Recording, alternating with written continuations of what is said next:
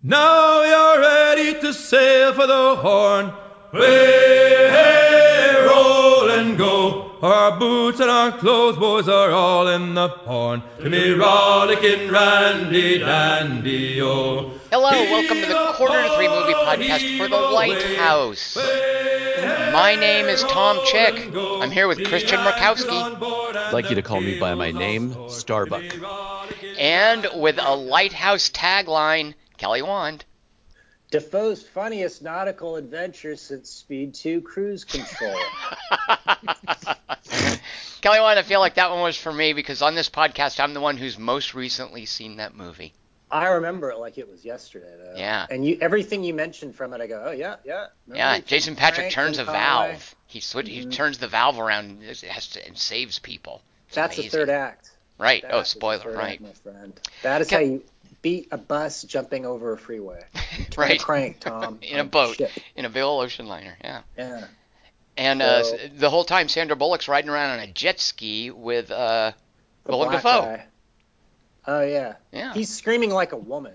He's all. "Ah!" But Kelly Wand, this isn't the podcast for Speed 2, Cruise Control. This is the podcast for the Lighthouse. So I'm curious, Taglines. do you have more taglines for the Lighthouse? That's what I Oh, was going to sorry. ask. You Yeah. were setting that up.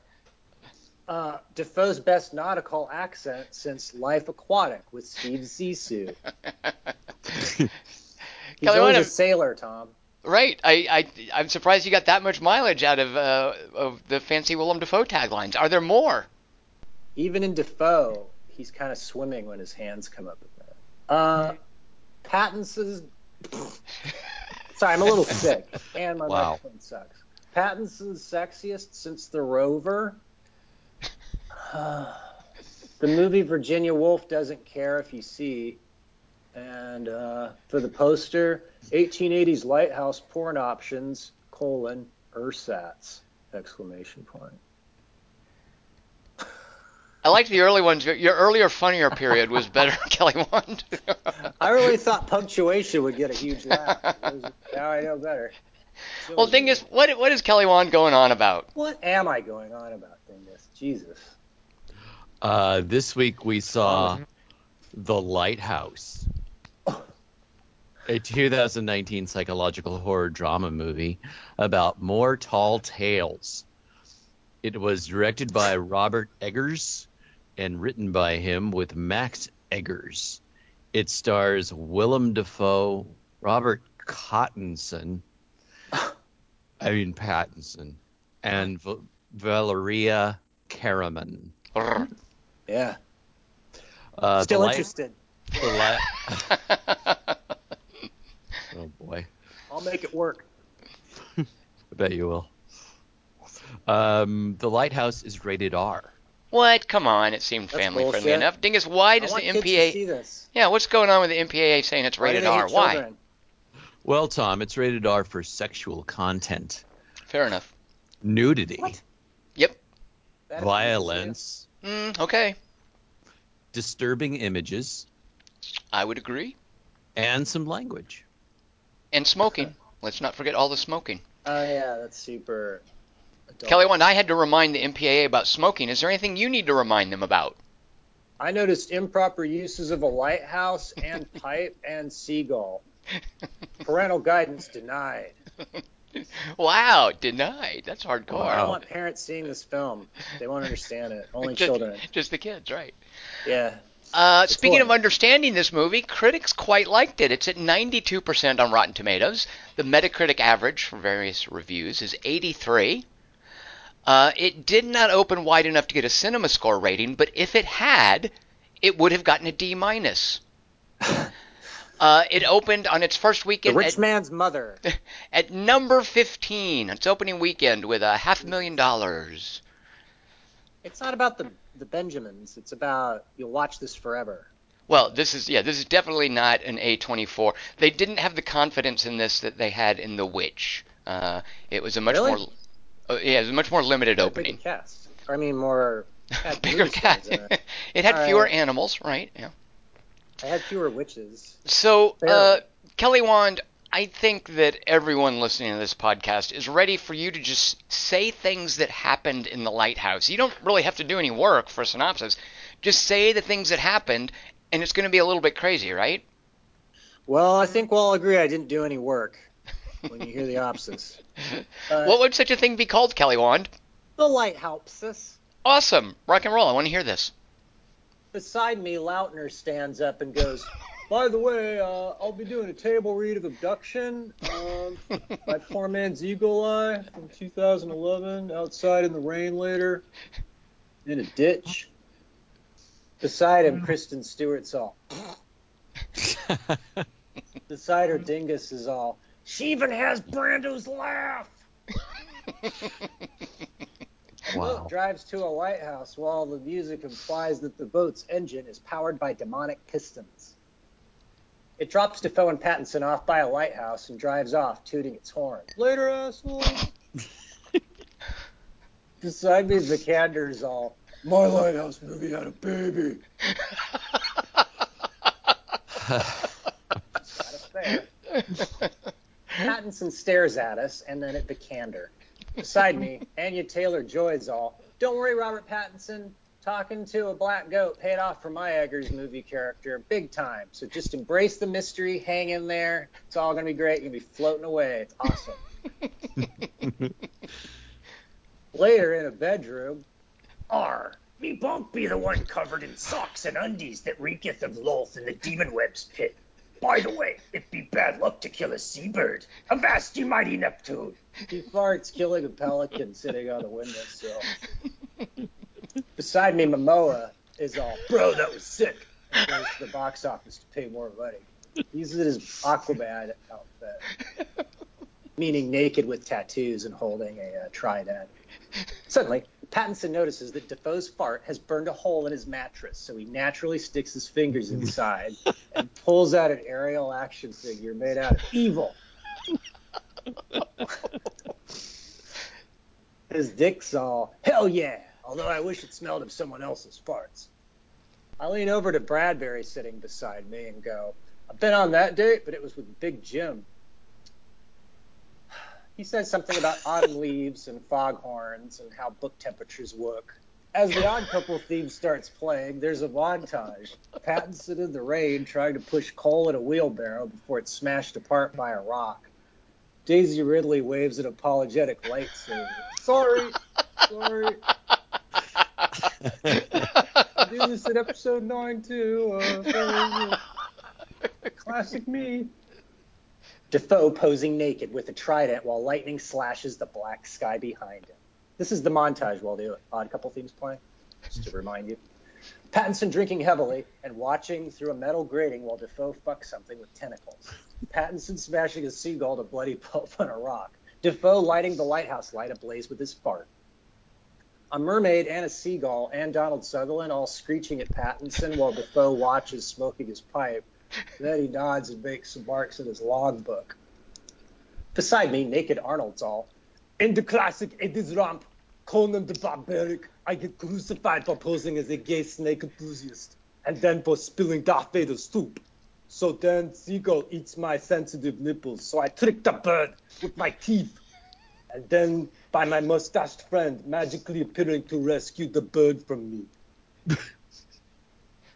Hey, congrats on Dark Fate's opening weekend box office, Arnold.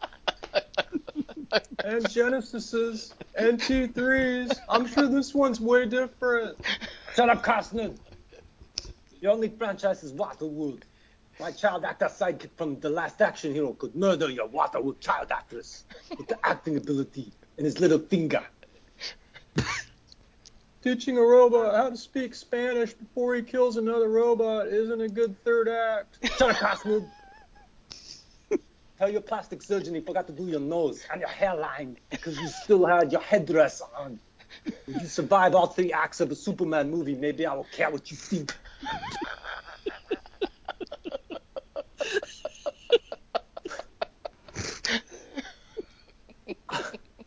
the candor leans over.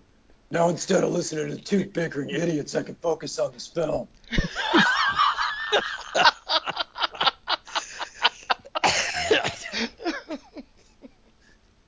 and as if that atrocious accent of yours isn't enough, there's your goddamn farts.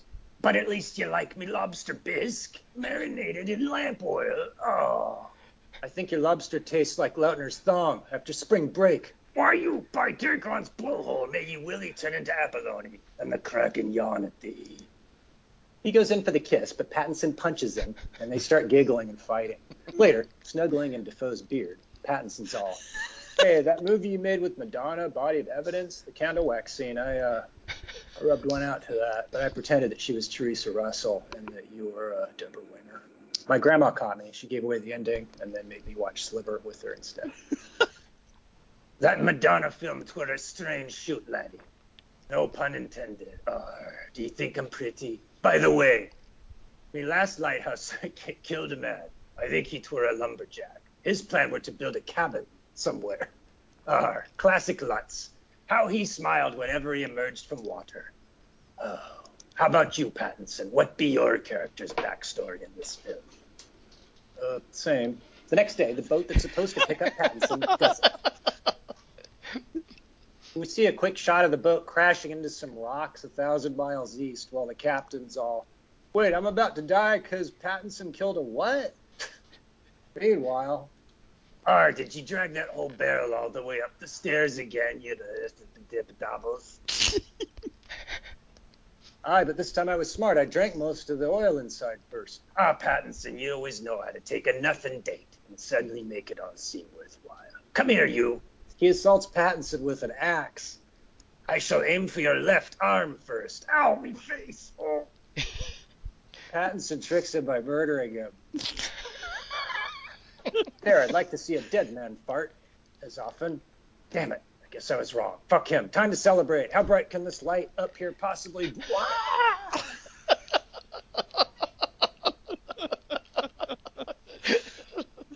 Some seagulls nurse him back to health as we fade out to the odd couple theme.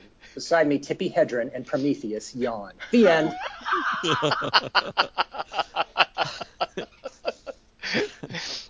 kind of short, but what are you going to do? It's the lighthouse. Awesome, Kelly Wand. The Uh, lighthouse. all right. Uh, the overwhelming sensation I had watching this movie was this is a movie for Kelly Wand. So, Kelly Wand, you go first. What's your over and under? And very briefly, what did you think of The Lighthouse? Briefly, just two I lines. Uh, well, I loved every frame, obviously. I thought it was a great follow up to The Witch. Also, lean I into your mic a little bit more. Like this? Yep, exactly like that. This is better? Uh, I forgot what I just said, though. Wait. So you thought it was a great follow up to The Witch, and you loved every frame of it. yeah, yeah, yeah. That's it. And so what's I an saw- over and what's an under before we talk about specifics? All right, my over and under, before we talk about specifics, Tom, Yes. uh, my theme is black and white movies about people going nuts. Mm. So my over is Eraserhead, which I know you don't appreciate because I don't think you watched it correctly. And my under is Kafka, the Soderbergh movie, Oh. which I probably didn't watch correctly. But The Lighthouse is an epic film, a delight, a classic, classic Eggers. And uh, yeah, it, I get to see it in Torrance with a bunch of young kids who seem baffled by it. Dingus, the other overwhelming sensation I had watching this movie was this is not a movie for Dingus. So, in a couple of lines, what did you think? What's a movie that's better, a movie that's not quite as good? Uh, well, I disagree with you. Uh, it actually Ah, reminds me of a certain playwright that I'll talk about later. Um, I'm excited. My uh, under would be a movie called Shutter Island, um, because I kind of went with movies where uh, folks are drifting into a horror into a horror scenario and they don't know what's real and what's not. Um, and over, I would put Vinion. okay. Uh, I uh, this movie. The other, the third overwhelming sensation I had watching this movie was this movie is not for me. Uh, I did not care for this. Uh, I didn't Stupid realize. I didn't realize I was signing up for Zoo Story in a lighthouse instead of on a park bench, and that's pretty much all I felt like I got. Um, my over the Edward Albee play, where just two people go crazy and they fuck each other up. Um, my over and under are movies about people who go crazy and fuck each other up in lighthouses, both of which have come out in the last couple of years. Um, my under is a movie that just came out with basically it, it was this movie, The Lighthouse. This one's called The Vanishing, and I don't know how they got away with calling it that because that's already the name of a, of a couple of movies. That has a lighthouse. The Vanishing is, is Peter Mullan and Gerard Butler playing these Ah. two parts, and it's it's way more pedestrian. It becomes a typical. It's so it's about these lighthouse keepers that just vanished, supposedly you know based on a true story, and it tells the story of what actually happened to them, and it becomes a very pedestrian, uh, a typical hey we found a bag of money, what's going to happen kind of Uh, heist movie. plan. Yeah, exactly, exactly. Simple plan. So this was at least better than that because The Vanishing was just so pedestrian and so by the numbers uh, and so completely forgettable. I love Peter Mullan, but pairing him with Gerard Butler didn't work. They threw in a third younger character. Um, yeah, so The Vanishing was terrible. This is at least better than that. However, a movie that is better than this, also about two people on a lighthouse going crazy, fucking each other up, uh, is a Xavier Gens movie called Cold Skin, which is Ray Stevenson, an actor I've never seen before who I really like, named David Oakes, um, in a lighthouse. And this movie, Cold Skin, is not afraid to go over the top, uh, even if it gets a little bit silly, within the context of being a more conventional monster movie. So I understood more of what Cold Skin was getting at, even though it was a lot less ambitious than The Lighthouse. Um, so there you go. Those are my over and under. And boy, this did not work for me. So you guys are going to have to explain what the deal was You're to me. penalizing ambition, just to be clear on the last thing you said. I, I don't. I, the, well, the problem isn't ambition. The problem is ambition that I don't feel. Ambition that didn't work for me. Here's my problem. The Witch I adored. The Witch was was uh, sinister. It, it had a, a sultry quality to it. I thought this was, uh, in contrast, I thought this was just bombastic and histrionic, and I I was a little taken aback by that. So Uh, you wanted the witch tone. Uh, I, I guess I kind of expect. volume. I guess I kind of expected it because I don't have uh, much of a frame of reference for what Eggers can do beyond uh, The Witch. Well, he can do period pieces that are fucking awesome and with great dialogue. That's what you're missing, I think, from the Lighthouse. I don't. I don't disagree that that's there. I agree. Uh, Yeah, I love the period of it, and I, I love some of the dialogue. Like I said, it's like it's like Zoo story, but in a lighthouse. And Zoo story's got some compelling stuff. I just didn't. I guess I didn't know that that's what I was getting. And normally, I love being surprised. In this particular instance, I was just a little disappointed. That sounds very arbitrary. Like you have to get a certain thing, even if you know it's good or you admit it's good. It's still not what you wanted exactly. Well, I don't. I don't feel that it's. I mean, it, whether it's good, that's awfully broad. But here's what I would say. Like I said, I thought I saw. I thought The Witch had a very delicate, understated, insidious tone, and I thought this was just over the top, wacky, and crazy. And That's I don't really care That's for. You know, this was. This was the equivalent of they came together for somebody who likes horror movies. Maybe. I, guess. Yeah. That might be the the. the But let's get let's get common Dingus in here because I didn't. I also thought it wouldn't work for him. It would be a little too weird. So Dingus, why did you like this? Uh, explain to me. Uh, how did the, how come this worked for you? Well, I don't know that I would. It's hard to use the word like or Okay. understand, but uh, but a lot of it appealed to me. I I know that that's splitting hairs a little bit. Um, real quick before I uh, get into a little bit more of what I think, it's interesting to hear you talk about um, uh, Zoo Story a little bit and what you expected of it, and you, and you describe it as histrionic and something else. You used another word, bombastic, because one of our writer inners, uh, Bruce Garrick, said that um, he didn't realize uh, he was going to be sitting in on a movie that was basically a comic book, um, and he Huh. and he and he says, "No, I'm serious. Not a comic." Uh, or he says, "Not a comic book or really a graphic novel movie, but a straight up." It was a comic book, and he breaks down sort of the from the framing to some of the still shots and some of the way that the movie is put together, and that you know from from the the shot of of Willem Dafoe with the Zeus uh, light uh, light Uh. eyes to Prometheus getting his intestines eaten instead of his liver, but at least he was on the correct side of the body. Um, it, I think uh, your your characterization of bombastic and histrionic also relates somewhat to the way certain comic books or graphic novels are written. Um, so it's interesting to hear you use those those words to modify it. Um, I was on board for the bombastic and histrionic nature of it, not knowing where a lot of the dialogue came from until the very end of the movie. Um, that it actually comes from some of uh, what's his name's journals. What the what? Good lord, Melville? What'd you say? Melville? Yeah, Melville's uh, uh, journals of working in, That's in a lighthouse, and from a couple of, and from a poet as well. I mean, uh, the the actual poem, "The Sailor's Hymn at Parting," is by uh, a woman named Lydia Sigourney, um, and that's the one that where he's where he's doing the toast and he's talking about um, where he does the the first toast and he does it a couple of times, um, and I really like that because for me, you say Edward Albee, Tom.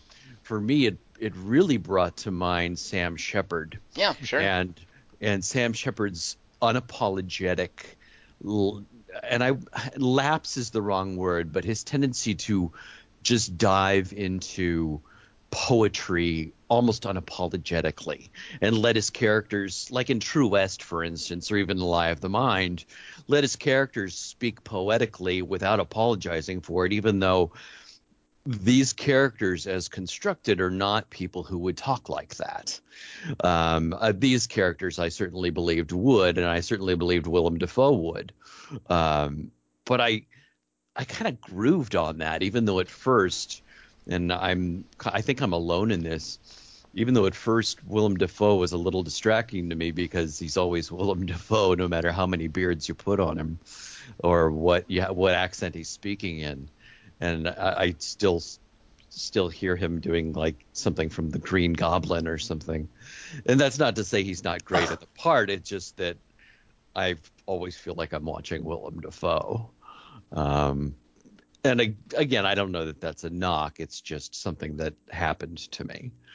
Uh, but I did get a real Sam Shepard vibe, and that really appealed to me. The Sam Shepard stuff, Dingus, is, is spot on because similarly, I think Sam Shepard has really exaggerated surreal characterization uh, in a relatively pedestrian, mundane situation. Uh, and that's exactly what's going on here. Is it's a boring old lighthouse, and there's just this crazy, exaggerated, over-the-top character development that is surreal and absurd at, at various turns. Um, and, and and by the way, I'm similarly uh, nonplussed by Sam Shepard plays, so that's a great comparison, Dingus. I heard an intake of breath, Kelly.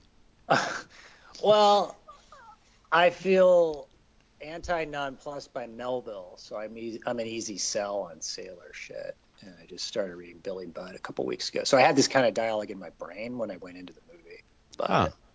um, I but there's it's more meta than that because I mean Pattinson even goes like you talk like a parody of a sailor. It's like these two actors are yelling at each other, like in uh, Bug sometimes. But I like that too. Like I like everything about it. It's just Bug is another good comparison, Kelly. One of Tracy Letts, yeah, like uh, Yeah. yeah. just two people going crazy in a mundane setting, sure. it's just the, it, it's the conglomeration of things that I like. It has, it has all those things. It's also in black and white, you know, in like an old timey aspect ratio. With just a Man, really I don't know what to make of that. I I'm what? so No, that, just that aspect ratio is so weird. I mentioned this bef- before. Uh, another movie that I've seen recently that you guys should check out called The Nightingale, uh, which is the the director of uh, Babadook. That's her next movie. It was in a similar like four three aspect ratio, and that's just really weird for me to watch. When Kelly Reichardt did um, Meek's Cutoff in that aspect ratio, she mentioned it's what the world looks like through a bonnet or through the back of a Conestoga wagon. So that was great. I'm Yeah. not sure I understand why Nightingale and this are shot in that weird constricted 4-3 aspect ratio. because Again, it's claustrophobic, and because it's it's supposed to represent that era too. I think it's two things. okay, fair enough. You okay? You know what? Good. I, I like that then, Kelly. A lighthouse is supposed to be. I mean, you're supposed to feel like he's just hemmed in and he's in a box, and like it's supposed to annoy you. And it did. well, I, I we had to just be had different reactions to being annoyed. I, I loved the just his, Egger's eye is And just I, I loved the look of it, just the cinematography and the way he would frame shots and the way he would block stuff like uh, Robert Pattinson with a wheelbarrow. I mean, all Yeah. that was brilliant. The guy's a fantastic filmmaker. I just didn't get what, what was going on this time, but I you didn't get what was going on. I didn't get it, but I I admired it. Uh, I wished I'd liked it like you guys. Uh, yeah. I don't understand why you didn't. It's really, it seems really lovable to me. Like, Well, do you, do you not understand how completely different it is from the appeal as a horror movie fan?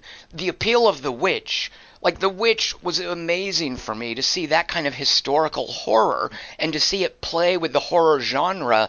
It, it just felt so intimately a part of what I love about horror movies, and I don't think this is that at all. I think you get hung up on labels because you didn't want to see First Man, which is biopic from Damien Chazelle, a director you normally like. I don't know And about so- hung up on labels, but certainly genres. I have different expectations for different genres. See, and we, we that's talked your mistake. Well, we talked about First Man, and one of the reasons that I liked First Man was my problem with biopics is Right. that it, it tends to whitewash a living person, like the, a person's Uh, legacy. And and I felt that as a biopic, First Man didn't did that, didn't do that. Um, my problem with awesome horror directors is when they don't make horror movies, and that that's clearly what happened here, right? I mean, I liked Midsommar more than you too. Like, if I like the movie, You don't know how much I like Midsommar. We haven't even talked about That's that. That's true. Yeah, but I, you just sounded like. Uh, like, you did say you see it on a big screen. I have said nothing to you about my feelings about Midsommar. We will have that discussion later.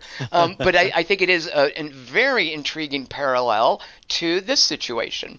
Um, Yeah. for for very different reasons that uh, I, I Uh-huh.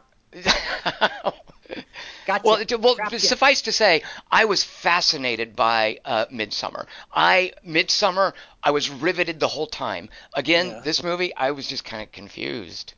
Really? I was yeah. riveted and fascinated. Here, here's the thing: is I don't I don't feel that there's any. Con- would you would you agree, Dingus? And I'm asking you this too. Would you guys agree that there is a lack of consistent characterization, intentionally so, with these two characters? Yes. And I, I have an issue with that. Like, I don't know who the characters are, what they're going to do next. I can't identify with them. I can't sympathize with them. I don't understand them. Uh, I just kind of feel alienated from whatever's going on with these two crazy people. I can admire the actors, which I do. Willem Dafoe is just what to say Willem Dafoe is more fascinating than usual is quite the statement, and he he was. Um, but I just I I didn't get it. Uh, I didn't understand who, who these characters were. I thought you'd really, because I, I know you're a Pattinson. You you you discovered the Rover, or maybe Dingus did too. But like, you guys made me see the Rover, and I was like, oh yeah, Robert Pattinson's a good actor. And then I saw Good Time, which I think only me and Dingus have seen. No, now I'm What are you talking about? I'm the one that got you to see Good Time.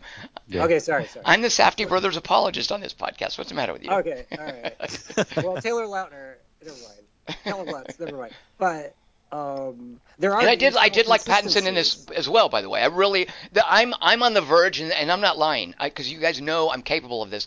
I'm on the verge of watching a Twilight movie. No, I just, want, I want to no, see stuff he's done. no. No, okay. Mm, that's like watching Fifty Shades and going, "Hey, I really like Dak- Dakota Johnson. I really want to study her." her But I don't feel that way about anything I've seen her in. Pattinson, I'm consistently impressed with, and I feel like you know I, I should I should go back and give Cosmopolis another chance, that David Cronenberg movie I hated, and I should see a Twilight movie. I just I just feel like I need to do that. I would do the first one first and then see how you feel. All right, but, But- but but that's the thing is after this movie, I I, I loved both of the actors in this, so that wasn't Right. the issue for me. Yeah. Yeah, I want. I'm going to make you like this movie. Well, here here's another here's something that I was thinking too, when I was when I was thinking about how to You're on the explain. liking. I, this this may very well be mo- Kelly Wand a movie that I rewatch in ten years and think, what was the matter with me? This is brilliant because I feel that way about like The Shining. I remember seeing The Shining and going, Ugh, pfft, this is dumb. and Lord of the Rings. Lord of the Oh, Rings too. That's another good had that same example. experience. Yeah. Exactly. And then I go back and maybe I'm in a different place in my life or I appreciate different things about different kinds of movies. And I think The Shining is brilliant now. So maybe in 10 years I'll feel that way about The Lighthouse. Maybe you went into because I saw Birdman with a massive fucking splitting headache just for some reason, and I was like, ah, one shot, ah. And then the next day I was thinking about it. I go, no wait, it was good. Like I replayed the movie in my mind. And I Right. go, No, it's I've- great. I've done that before. I, I know. I know what you think. I, I know what you're what you're describing, but I that didn't quite That's happen here. happened to you. I, Yeah. I wondered if that would happen here. I saw this like when it first opens. I saw this three weeks ago, and in the interim, I've certainly thought about it. But in the interim, those thoughts have never been, "Hey, you know, I really liked that." but but enough about. wh- Go Yeah. ahead. Enough about why I didn't like it. So did my audience what? What were you going to ask?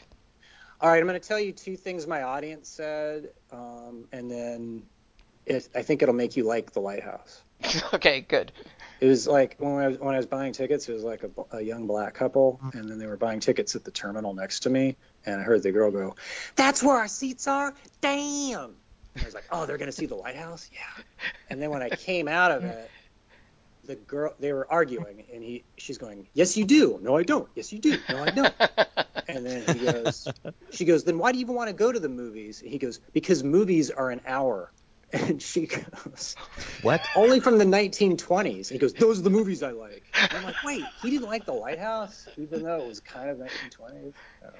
I want these two on the podcast. I want to hear more from them. That's awesome. I know. I, I kind of, I kind of wanted to follow them because I'm like, wait, now they're two for two. Everything they're saying is better than stuff I'm writing. So now I kind of want. Well, I saw it in a very crowded theater, and definitely afterwards, people were, were talking, and I wanted to Right, sort of listen right. in on people's conversations. And this is a movie that lends itself to that, sure. It totally does, and that's why it, it like I love movies a that aren't like anything I've ever seen, and I like this movie for other reasons too. But this definitely meets that bill, and also movies where it's like it would be lamer in any other visual medium or any medium. Like it'd be lamer. Oh, this could be a great stage play. I kind of disagree. Yeah. Yeah. no, Yeah, no, no, it could be a great stage You play. Just the the immediacy, ratio. Kelly, Wan, the immediacy of black and what, white. You lose it.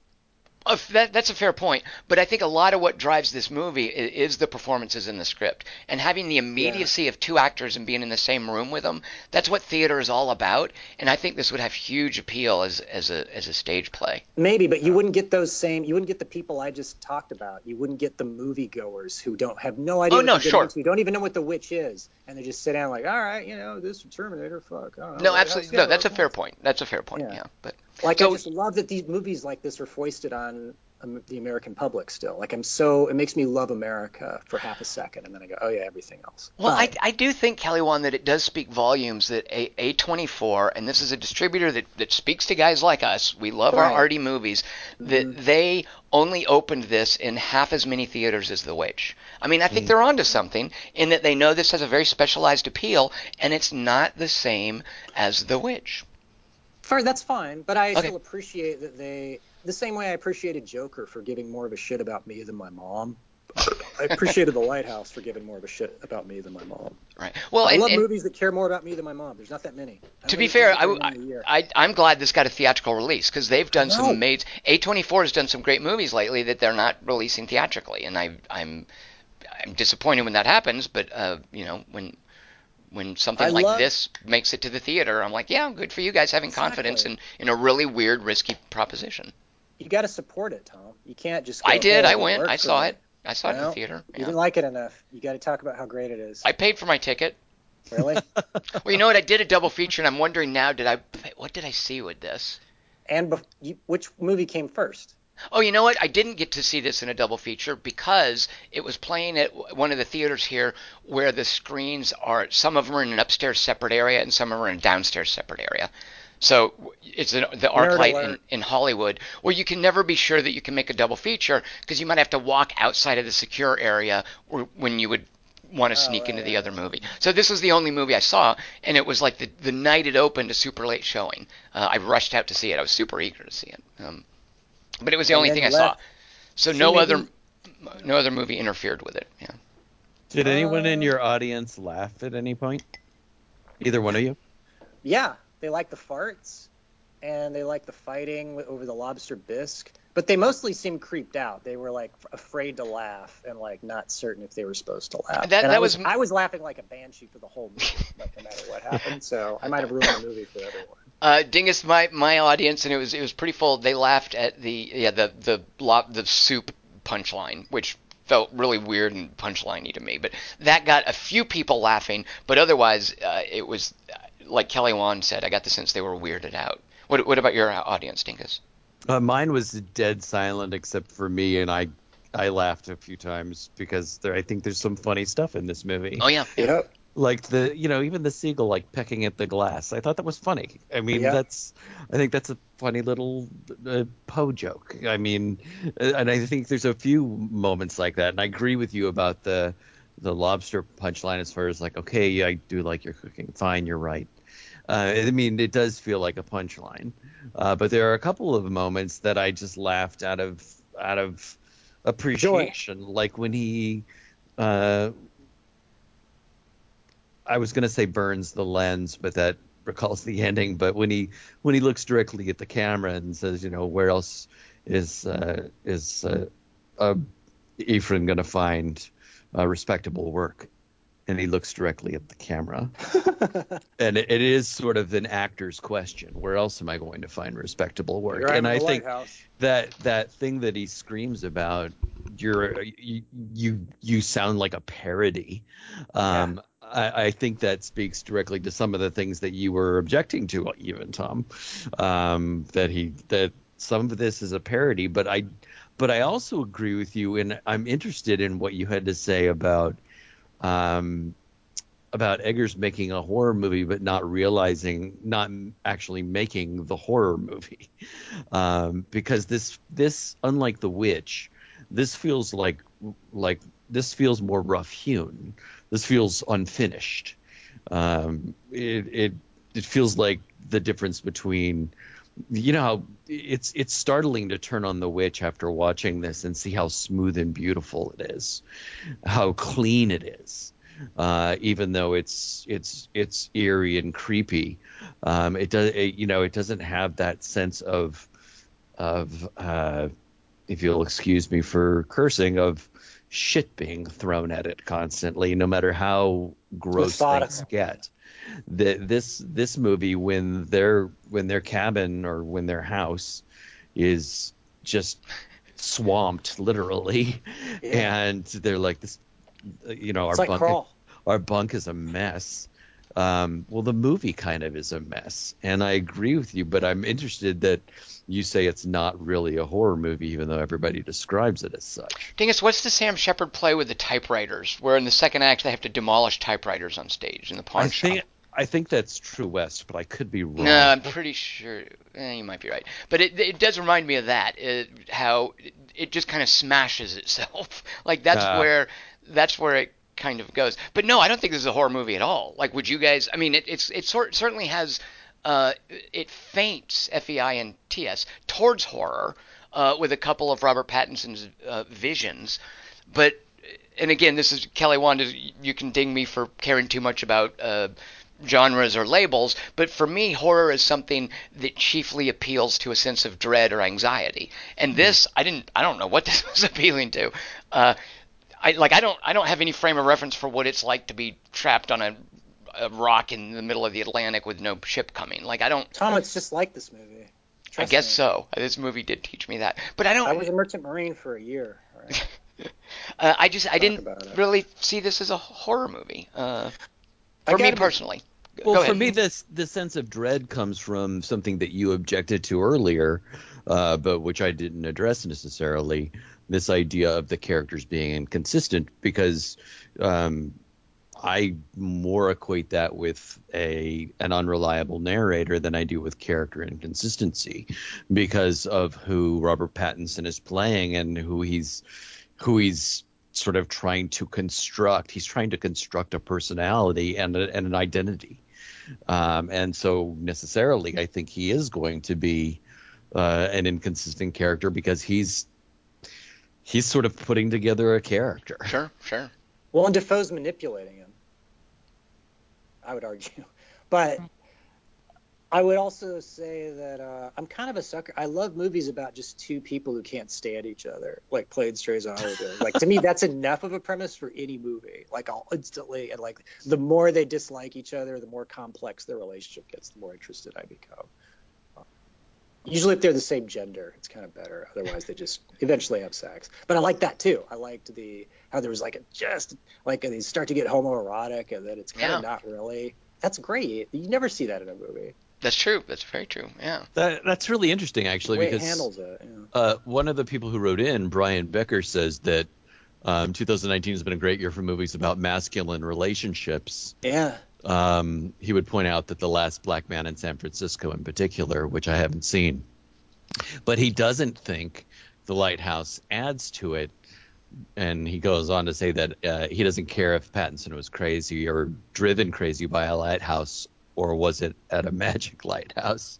Um, so he doesn't see this in the, in that sort of same way. I think that you that you just described, because he for for Brian Becker, the movie had little to say about a young man dealing with an older man in position of authority.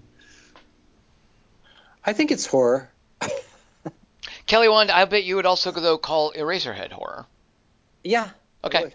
And Body I get- there's- definitely and For I once you get Dread, to yes. once you get to a certain amount of the surreal, uh, I think you have to let loose of the claim to horror. At least for me, you, you do. Ah, that's interesting. Uh, so that, that's my feeling about this and Eraserhead, and I have a similar problem with Eraserhead too, by the way, as you well know. Um, yeah, but you can't be trusted on Lynch. Fair enough. Or or uh, or Cronenberg. or Cronenberg. Fair enough. Okay. Well, It's surreal, man. For, for me, my complaint in that regard is generally that I feel like Lynch is being weird for weirdness' sake, without I, without without a reason that supports story or character. But I don't know. I don't think that's what you mean by a movie getting too surreal, is it? Uh, no, like I don't feel that he. I wouldn't characterize what Eggers did here as weird for weird's sake, but I would say it's crazy character development for crazy character development's sake. Uh, Mm. just the the. Uh, I mean that. And, and that's that doesn't have to be a criticism, by the way. That's a lot of what this movie is about is two guys going crazy. It's not dull, and it's not I will. I will give it oh, that. Oh, yeah, it's not dull. Definitely not dull. Thing is, there were like I kind of also felt that, and I doubt you feel this way because it worked for you. But what once they start drinking the lamp oil, Oh my god, it's so good. I love well, it. I thought it kind of started to veer into what Dingus has characterized as junkies are tedious Junkies territory. tedious. No, Yeah. look how look how crazy. Like, I think it's an exception to the rule because Okay. the way they become insane is very different from your Requiem for a Dream insanity, where it's just like a just like a misery porn wallowing. I don't think that's what's happening here. I think it's more complicated and ambiguous. Well, it, it it alienated me in a similar way, in that okay, these guys are just they're they're drunks. I have no sympathy for their plight. Just stop drinking lamp oil, idiots. You think that's the source of all their woes? well, no, I think that's just the I think it's a whole symptom. that's just the whole junkies are tedious uh, thing that happens for, for me, and I'm, Dude, I'm I, assuming lo- I love the idea that they're getting drunk on lamp oil. Like that's how lust filled they are for alcohol. That they'll drink the lighthouse oil. That's so no matter what it tastes like, like just and then carry the and still do the same chores, like do the wheelbarrow. I don't know. well, Dingus, you love- invented the phrase. What what what what is your feeling on this? I, I started to get a little worn out by that too, mainly because uh, at the beginning when he refuses the drink, he he has this interesting line. Um, Makes you stupid or something. you know, he talks about being tainted, and he good. won't he won't take drink. I I'm almost certain that's what Pattinson's character says. Communion Um, themes. Hello. That he, that he's that he's tainted. That there's that there's something inherently wrong with him, and he will not drink because of that. Because there's something inherently wrong with him. Um, and I just couldn't believe the oil thing. I thought that they were drinking kerosene mixed with honey or whatever they were doing. Um, the oil thing doesn't make any sense to me, but it does. but it does make sense from you know to oppose what Bruce was talking about as far as the Prometheus thing is concerned, the total destruction of the liver, and the fact that even the seagulls are like, Right, yeah, right. none of that for me. Yeah, yeah, that's good. Good work. Uh, I, I want a, a quick shout out to another A24 movie that uh, is of middling quality, uh, and it stars Tilda Swinton's daughter. Uh, it's a movie called The Souvenir, and the thing that I like about The Souvenir, it it is a junkies are fascinating movie, which is a genre I have never seen before, and it's mainly it's it's due to a, a fascinating actor named Tom Burke, who is in this movie called The Souvenir middling movie, but that guy, I just couldn't take my eyes off of him. And he, he plays a junkie, and it was just amazing. So there's a Junkies are fascinating movie. Trainspotting, guys. they're not boring, are they? Tony I- you know, when Digby getting all no, I mean the, when the psycho. it, Uh, Eh, I mean, I like Trainspotting fine, but again, they're junkies boring sober. Like junkies are Man. tedious. Like any any junkie movie that's good is generally in spite of the junkie, not Oh, because you of don't the do junkie. enough drugs. So I- fair enough. Looking at it through a prism of wholesomeness. Fair enough. Well, I I I, I think that this was a, a, again to belabor the term. I think it was a parody of that kind of thing because they didn't really examine The what physical. What that drinking would do to them. I mean, they have three drinks together, and all of a sudden, I mean, it, when he when he finally breaks through the wall of drinking, he's just gone. Uh, and he even says that he's like, "Stand up! No, I'm I'm gone." Um, and he will not stop, and that's all the provisions they have, and uh, and they they slosh the stuff around like it's water. They treat it like it's water. Yeah. Um, and then Willem Dafoe's character talks about it as the most important thing to have this side of water is that because, and then eventually Pattinson finally makes him laugh by saying it keeps them stupid. yeah. Um, which I which I thought was a was an interesting which I I liked that early stuff at the table where they're talking. Um, and they're trying to sort of feel out their weird relationship.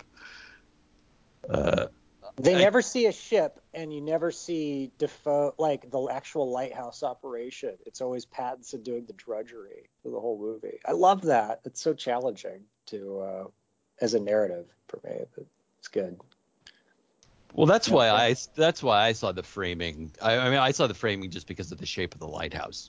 I mean, for me, it just seemed like a practical aspect because a lighthouse is that shape rather than a wide open expanse.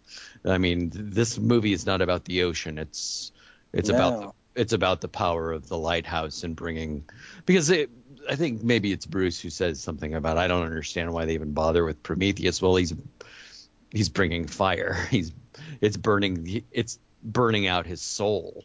Um, Yeah. and that whole weird lit eyes thing and those weird images that that Eggers doesn't shy away from. Uh, I find fascinating, even though just saying a director won't shy away from something is not an excuse for something that's narratively inconsistent.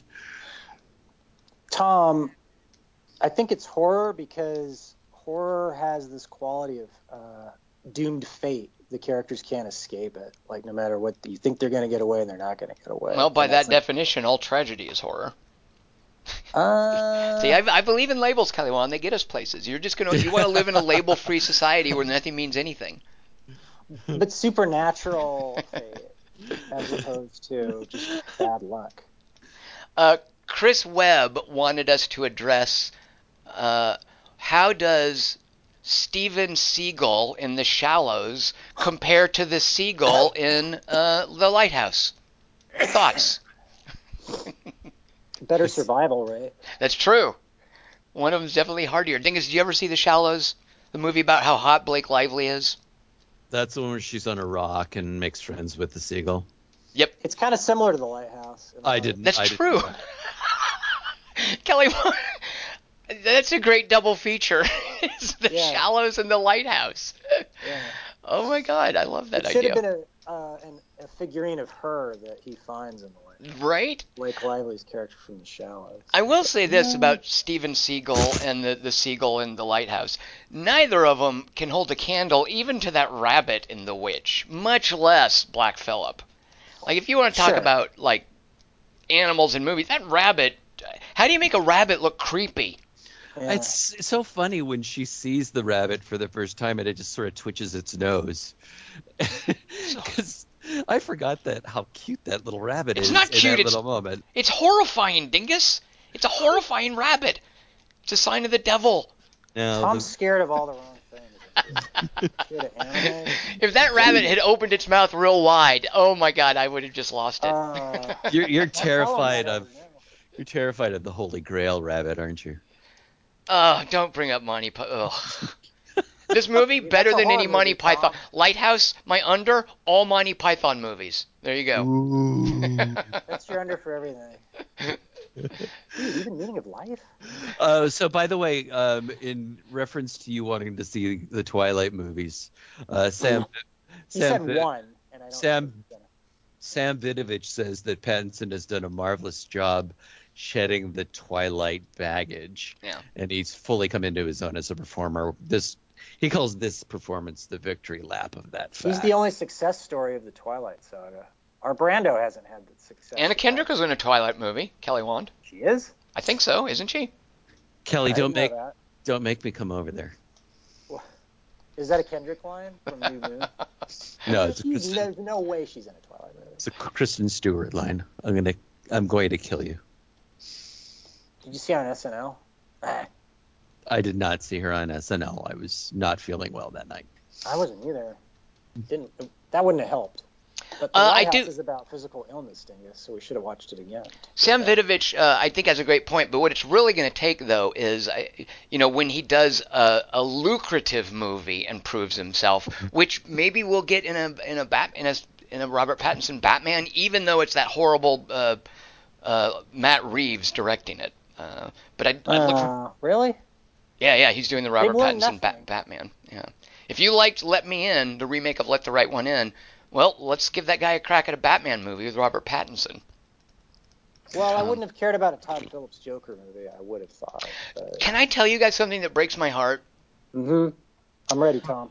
when we did podcasts for John Wick, and I forgot what else. I think it was maybe one of the Triple X movies. I made the prediction at a certain point.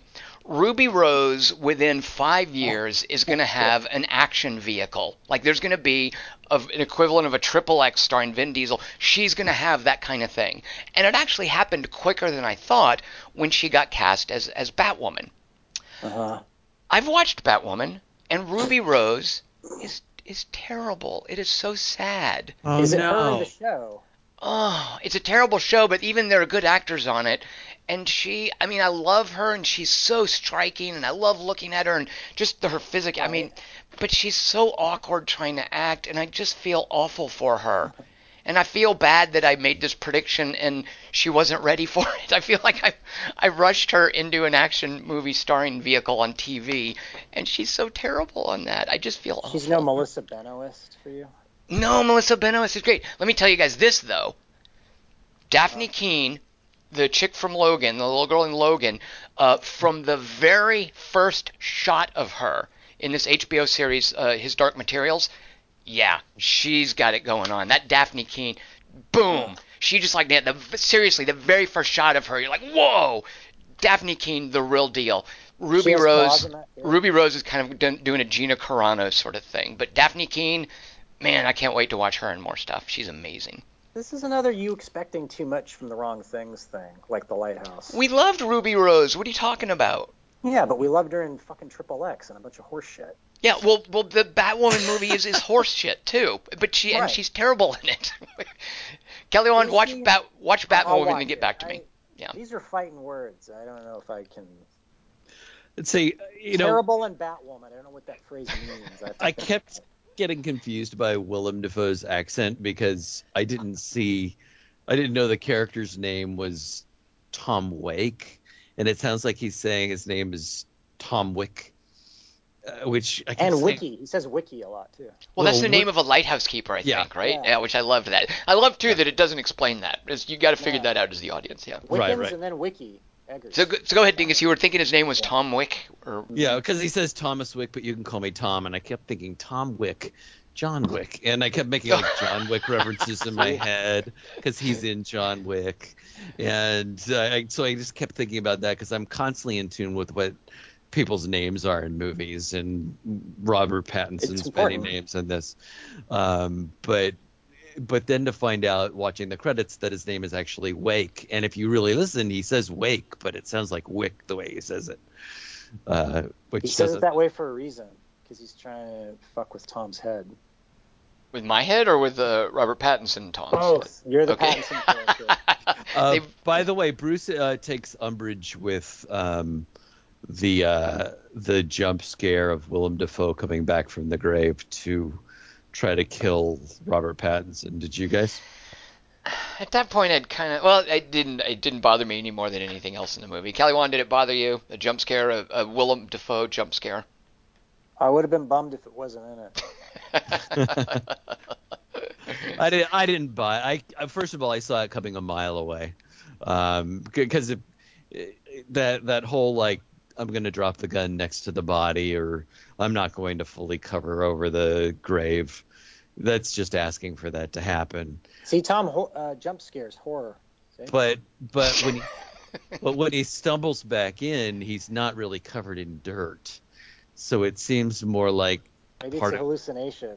Part of the illusory nature of what's going on, and it doesn't really work for me because because it's not a surprise to me at all. I, I, I, disagree with Bruce. It's not a jump scare because I knew it was coming because they left him uncovered. What what what I really liked about the scene before that was that the movie fooled me when Pattinson jumps in the hole with him because I thought he was trying to cradle him and check to see if he was still right. alive. Right uh, when really he's just reaching for the keys because I, I, I mean, I don't think the movie is good. intending to fool me necessarily, but it does call to mind that earlier part where he snuggled in his beard, as Kelly put it during the office. Um, but but during that part, he's really just searching for the keys, right uh, so he can go up into this. And it- that that glass was the glass was awesome up there in the where the lantern is. Uh, it looks like you could just cut your fingers off just by being near it. Uh, and and it actually reminded me. Maybe this is just because we've seen uh, First Man and I saw Apollo 11. It reminded me of a, of the lunar lander or that type of shape. It- when the when the door swings open, it reminded me of the astronauts getting inside of there.